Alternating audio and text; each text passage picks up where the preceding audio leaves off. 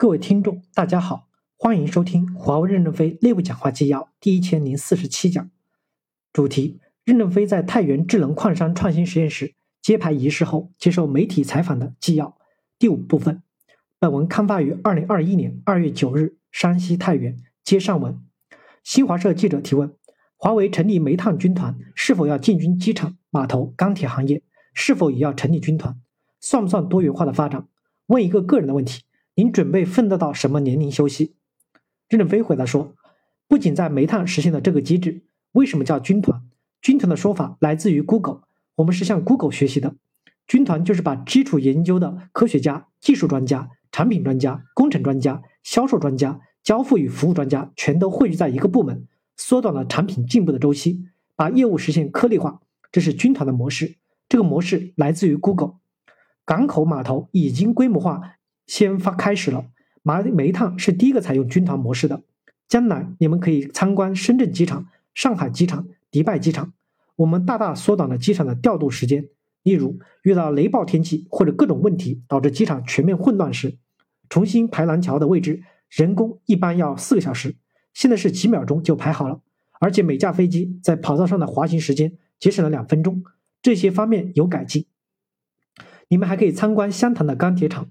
炼钢炉、榨钢机前已经没有人了，真正的实现工人穿上西装、戴着戒指，在控制室里面炼钢、砸钢。随着 VR、AR 的使用，炼钢炉里的化学成分用眼镜就能看见，不需要像过去拿一个勺子舀出来，在外面进行化验。这样提升了炼钢的速度，增强了合金钢的能力。炼钢已经率先实现，比煤矿容易解决。港口也是一样，宁波港、蛇口港。多数的工序已经无人化了，在这些领域是否实现军团模式，要看需求。机场码头大量的是数学问题，很好解决；煤矿大量的是物理化学问题，对我们是一个新的问题。音乐我们也组成了军团，为什么大家都感到音乐不够好？音乐的音域非常宽广，在现场听音乐会的时候是模拟方式，任何的高音低音都在传播。当我们使用电子设备听音乐的时候，带宽不够，就要用压缩的方式，压成紧凑的数据包去传播。低音、微小音传不出去，高音也去掉了一部分，因此传播的音乐就比较的平淡。超宽带的新技术出现以后，就可以把正态分布两端的微量振动音都一起传过来，实现了高保真的效果。第二，听音乐也可以不带耳，不靠耳膜，靠耳骨。我们做了非常多的创新，把声学等各种科学家压缩到一个团队里，去形成新的音乐军团。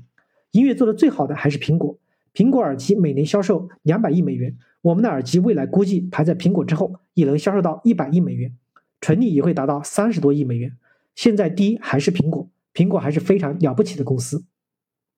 是否做军团，主要看科学家是否需要边境最前线的作战团队。